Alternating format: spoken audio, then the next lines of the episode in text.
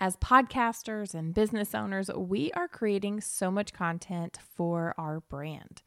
Well, today I have a special guest talking all about the content creation process and what it looks like to be a full time content creator.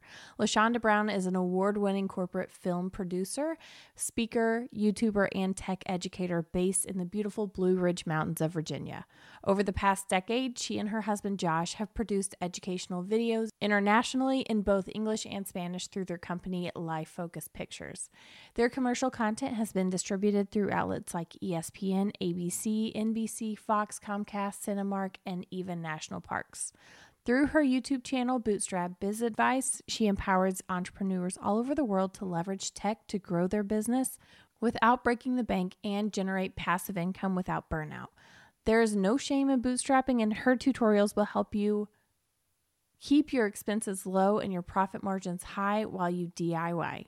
She has partnered with companies like Flodesk, Honeybook, Jotform, and Teachable to help their users thrive personally and professionally through webinars, courses, and YouTube content. And she is currently one of Canva's 25 verified experts, which is exactly what she's sharing about this month inside of Mic Check Society. LaShonda is our guest educator talking about how podcasters can use Canva for their business. Now, let's dive into today's episode where she's talking all about content creation, including a little bit about Canva and how she did a 25 day challenge back in December. Hey, y'all, welcome to the Clocking In Podcast, the podcast for podcasters, entrepreneurs, and professionals making their way in the working world while building their own personal brand in the podcasting industry. I'm your host, Haley Gaffin, owner of Gaffin Creative, a podcast production company for creative entrepreneurs.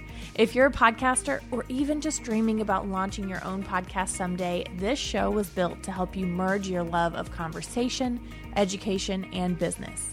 You can find resources, show notes, and more for the Clocking In podcast at gaffincreative.com. Today's episode is brought to you by Mic Check Society, a community that was built for podcasters who are looking to take their podcast from good to great. Scale your podcast, improve your processes, and connect with your listeners through our educational trainings, our private members only community, and our monthly calls. If you're ready to join us, you can head over to micchecksociety.com and enroll today. And you can get $10 off per month with the code PODCAST. Now, let's clock in and get to work.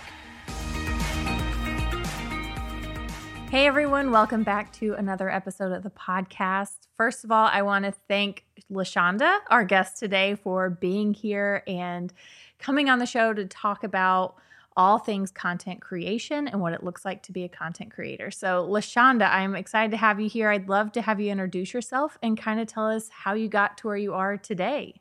Hi, everyone. My name is LaShonda Brown, and I am a speaker a YouTuber, and a tech educator who is still getting used to saying that.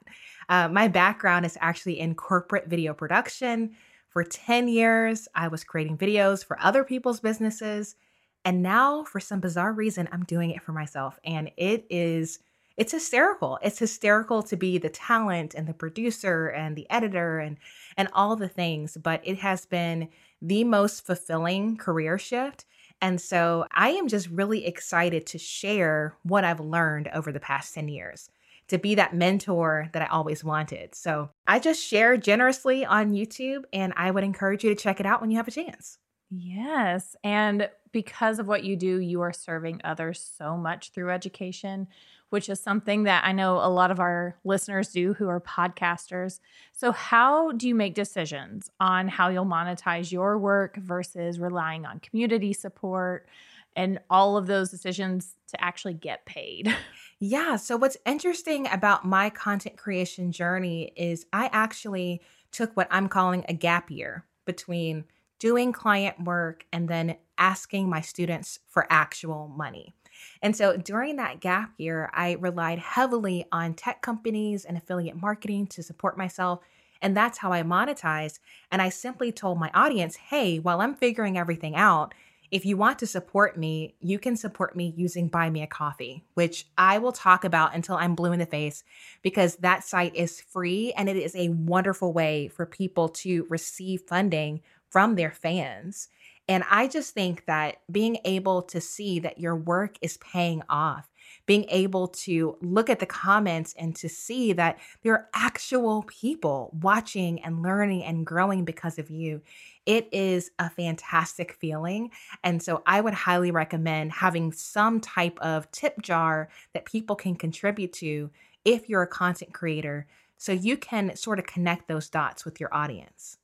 Yeah, I love that. I I know a lot of my clients have followed you and you've inspired them to use Buy Me a Coffee. I have oh, one who says it in every episode now. And it's something I've like I've really wanted to kind of play around with. and so I really love that idea of taking the year off to where you're not asking them for money. That's something really cool because it's not like you're creating you've created a patreon account as soon as you became a content creator. You are still sharing your knowledge sharing that value and kind of playing the long game that a lot of people will even refer to podcasts as being or even youtube as being where it is a long game and you have to build up that reputation in order to get the support from your listeners and your audience and your viewers so i know that you are constantly having to come up with new ideas. How do you, as a content creator, decide on what topics you'll create or gather that information, or even to the extent where you've run out of, of ideas? How do you navigate those challenges? Strategic unplugging was the best thing I learned in 2022. If you are in a constant state of consuming content, it's really difficult to create. And I would find myself in a position where I would get paranoid and think, oh, did I see somebody else making this? And that's why I have this idea, or is it my own idea? And so it was really important to me to find times to get away, to go outside, to consume content from different industries so that I could make sure that I was always coming up with something that was fresh and new and really true to me but I also had a two way conversation with my audience through Instagram stories and polls, constantly asking them, What do you need from me? What problems are you having? What struggles are you having? And not really sourcing my information from what was popular, but legitimately saying, I want to create a resource to meet your needs. I need you to talk back to me. And so they would reply to emails, they would reply to Instagram story polls. And so from that, I was able to decide what to pursue. And then from the YouTube angle, I could also look at the analytics and I could see, you know, how did this video perform in the first 24 to 48 hours? If people saw it and immediately went like, "Oh my gosh, I need this." They're commenting, they're sharing. It's like, "Okay, we need to double down on what's working, and if it's not working, that's okay. It's beautiful you created it and now it's time to move on. And so, really holding everything with an open hand and say, hey, you really can't predict how people are going to respond. You just have to put it out there and then just see what they think. I think that's such a good approach to creating that content, especially like I tend to encourage my clients to plan out a quarter of content at a time. That doesn't mean you have to do it all, it just means that if anything at any time goes wrong, you're not having to think of new content later down the road. But one thing I always tell them is like, you could get into the second month of your content and hate everything else at the end, or like maybe it didn't resonate and you were guiding your audience on a journey to the last few episodes. And I'm like, you have to actually look back at what your audience is connecting with, engaging with, and pivot the content if you need to. But you mentioned Instagram stories. And one thing I did want to ask you about is how are you, as a content creator, connecting with your audience enough to actually get them to respond to you? Because I feel like I know I struggle with putting out polls and no one responds. And I'm like the person that goes into my poll and I'll actually answer it. So at least one person has answered it. But have you ever done that? Or like, is there a way to get people to go back if they skipped it?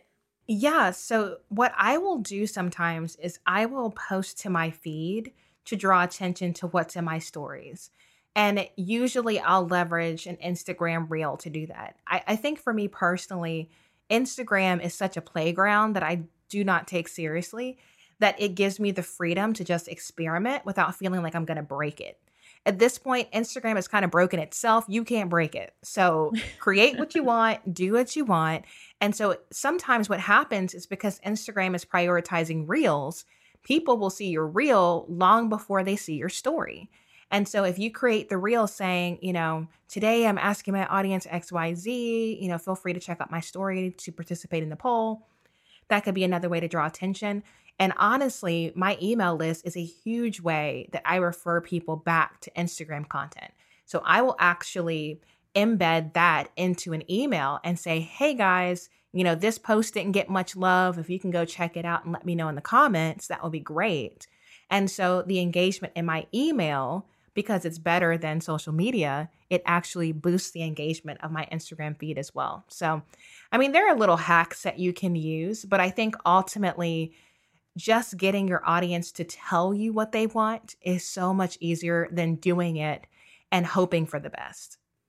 Absolutely. I I love that idea and I don't think I've heard anyone use the hack of using a reel to point to your stories. I always hear like, "Oh, use your stories to point to your feed because people will go look at it then."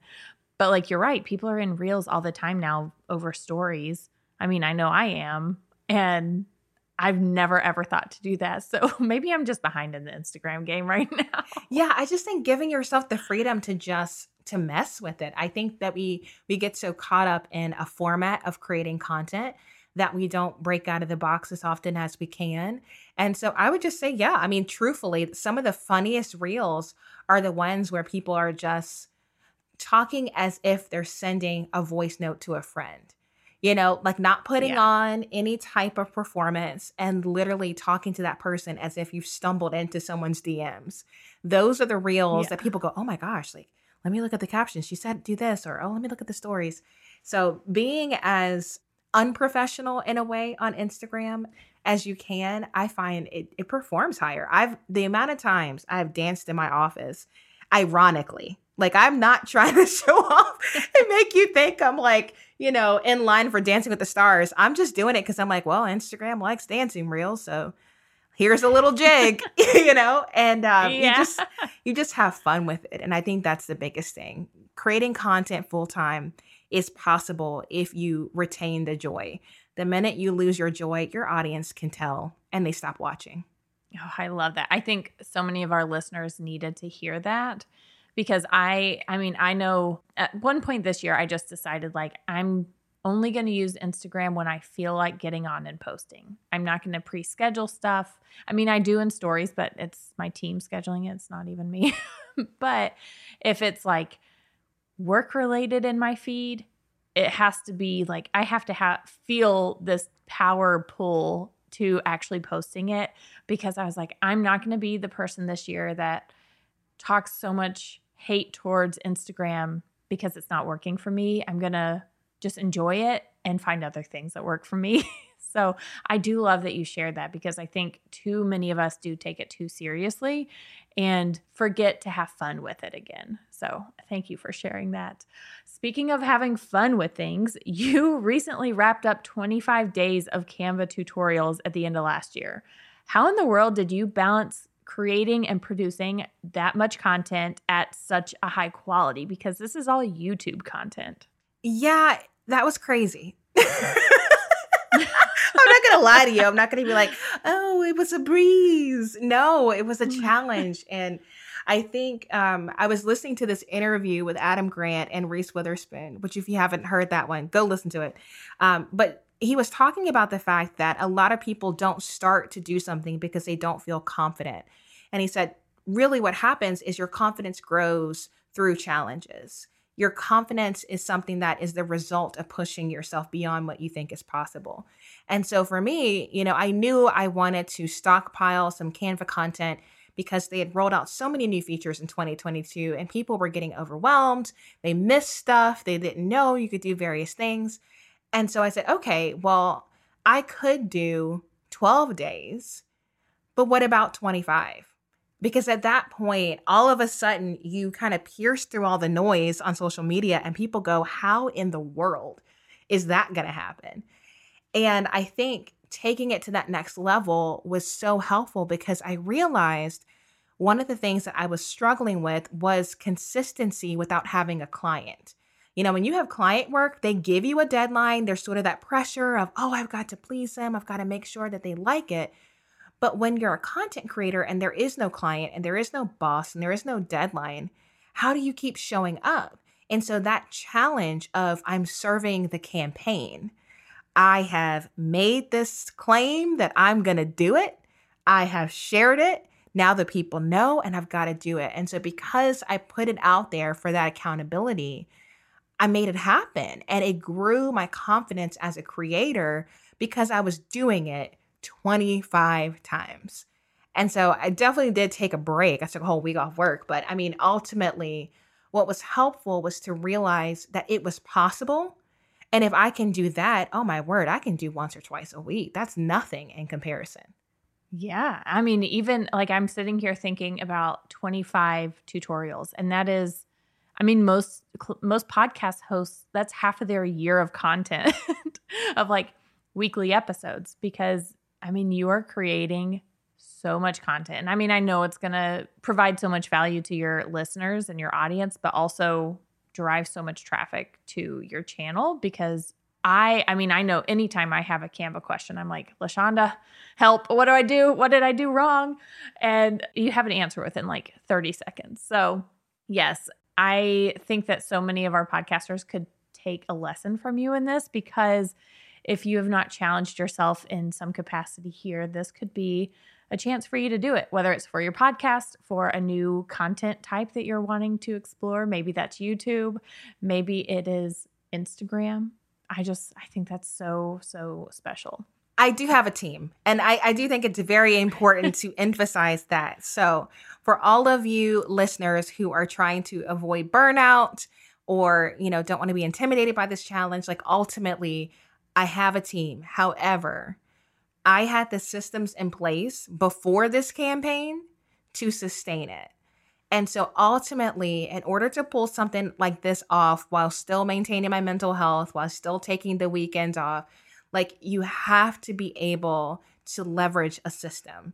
And so, you know, even when it came to filming the content, we filmed all of the intros and outros when I was having good days so that when I was done with that, I could hide behind a screen recording in my jammies and just make those screen oh, recordings. Oh, yeah. And so it's not like I'm, you know, I'm putting on a full face of makeup, I'm hopping in front of the camera, I'm doing all these things. Like the content was definitely batched in order to make that easier to execute.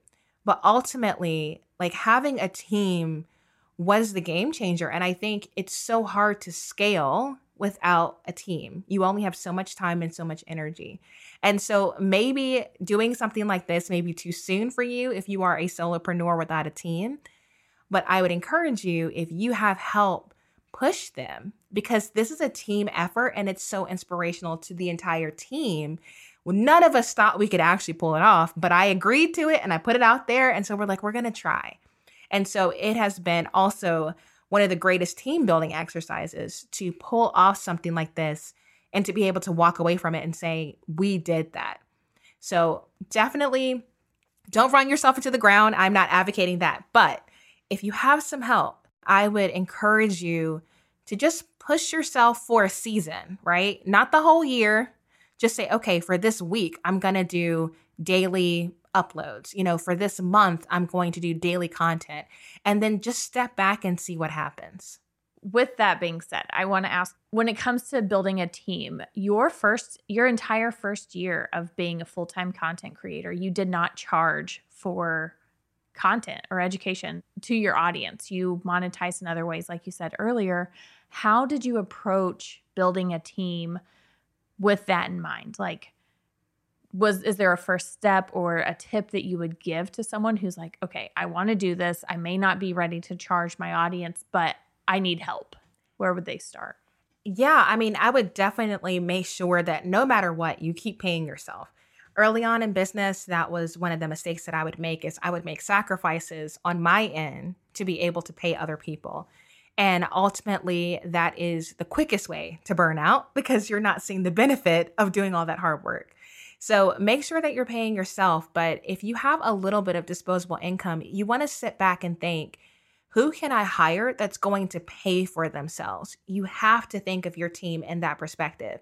It's not just who can I pay to take things off my plate? Because ultimately, there are some things that we don't like doing that you truly just need to do. You know, when it comes to maybe managing your bank account, maybe it's not good for you to pay somebody else to do that. You can check your bank account, you know, or or clean your email inbox or, or whatever. There are certain admin tasks in business that most of us don't like doing. But ultimately, when I look at building a team and I say, okay, well, this team member can edit a video in three hours. That same video would take me nine hours. And so ultimately, by hiring that person, I can create three times the content by letting them do it for me. And so I know if I create more content, that will lead to more clicks on my affiliate links, more brand sponsorships, more visibility. And so ultimately, that person is worth the expense and should pay for themselves. But you also have to track it if you think they're going to pay for themselves and in six months' time you look back and you go, man, that didn't really work out. You have to be willing to communicate with them, give them the heads up, and say, hey, it doesn't look like this strategy paid off. So I'm going to have to revamp my strategy. And I really appreciate everything you did, but I've got to go back to the drawing board. And so just being very critical about how you spend money in your business is so important because so many entrepreneurs waste money thinking, oh, if I just throw money at it, it'll make me money. And if that was the case, we'd all be millionaires. There are such things as like bad purchases and bad expenses. So um, just look at the numbers. Is this person freeing me up to make more money? And is this person paying for themselves? If they are, then it's just the cost of doing business, and that's totally fine. I, I love that. So, inside of Mic Check Society this month, you will be dropping a special guest training on how podcasters can use Canva for their podcast and marketing. So, can you tell us how this tool or even other tools have changed the game in your business? So, Canva is essential to my life and to my business. um, honestly, this tool has been one of the websites I've had a subscription to for the longest. And what's so great about this software is they're constantly expanding it. You know, other programs you pay for a subscription to, I don't know, like the Microsoft Suite, and you get Microsoft Word and Excel, and they say it updates every now and again, but it doesn't look that different. But Canva, I mean, it seems like every week they're rolling out a new feature and they're eliminating the need for some of these other subscriptions that you might be paying for. And so I think that teaching people how to get more out of their Canva subscription is a huge service to the small business community. We all have limited budgets. We're all looking for ways to get more for less. And so Canva is an incredible tool to do that. And specifically for podcasters, when you can get more people listening to your podcast, like that directly correlates to money for you. And so if it's the difference between, you know, creating a, a cover for your podcast that catches someone's attention versus one that blends in the crowd, I mean, that could really change the trajectory of of your podcast. And so I think what's exciting about this is like I can see the direct application. Like if your graphics are better, if your guests actually share them, my word, it could change things for you. And so that's why I'm really excited for this opportunity because I want to see more podcasts get more visibility. Ooh, I love that. I I agree. I would love to see more podcasts get more visibility as well. I I think for me the biggest thing with Canva and podcasters is it does make it so accessible and easy for you to create repurpose content to market your podcast episodes because it does not have to be a brand new, fresh graphic every single time. It can be a template that you're using for every podcast episode or alternating between every two weeks or every week or whatever that looks like for you. So I really love that. If you could go back to the you who was first starting your career, what advice would you tell her? Just try more. Just try more. Just do it just do the thing. I think there was so much time wasted trying to do things perfectly. that I could have gotten a lot further a lot quicker by just showing up and doing it. Um, there's just there's a time investment when you're getting started in business where you just have to keep you know throwing darts at the wall to see which one's going to hit and if you're too afraid to throw you can never hit the target and so i think for maybe the first two three years especially i felt oh i'm so unqualified or oh i'm not worthy or oh i'm not as good as xyz because i'm so new but being new can be such a blessing. Being new can be such a wonderful thing, bringing a new perspective to old, tired ways of doing things. And so I think that, you know, for new entrepreneurs or even people who are new to podcasting, the time to experiment is when you have fewer eyeballs on you. You know, work out those kinks early on so that later, when you're ready for more visibility, you've already gotten comfortable with how you're showing up online.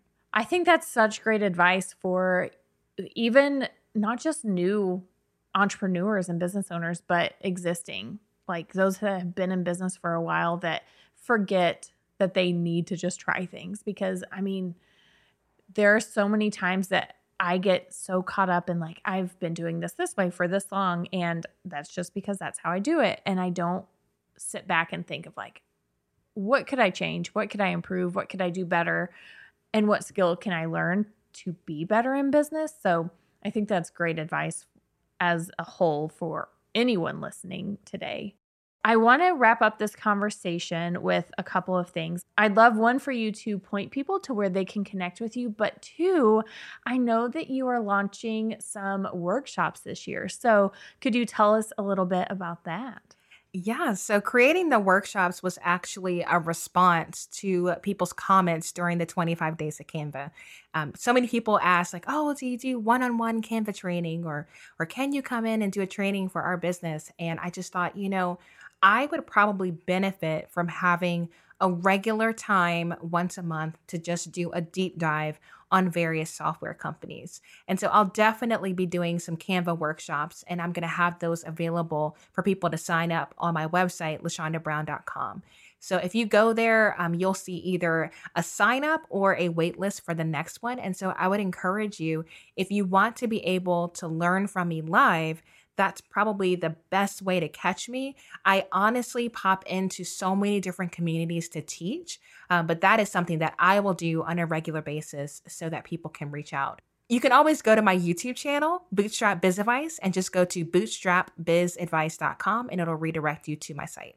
Oh, I love that. I'm excited for everyone to be able to check out your content and your YouTube channel and also explore those workshops because I know that they are very much needed and you're just going to crush it at it. So, thank you again so much for joining us for this episode today. I know it's inspired people to create content and explore the option of being a full time content creator. So, I just, I really appreciate you joining us today. No problem. And good luck, everybody. Happy creating. Thank you so much for listening to Clocking In with Haley Gaffin. For resources mentioned in today's episode, head to gaffincreative.com. If you're a podcaster looking for a community that will help you improve your podcast, make sure you check out Mic Check Society, our community for podcasters who are looking to take their podcast from good to great. Enroll today at micchecksociety.com and use code PODCAST for $10 off per month. If you love this episode, I'd be honored if you'd leave me a review in the Apple Podcast app. Until next time, I'm your host, Haley Gaffin, clocking out.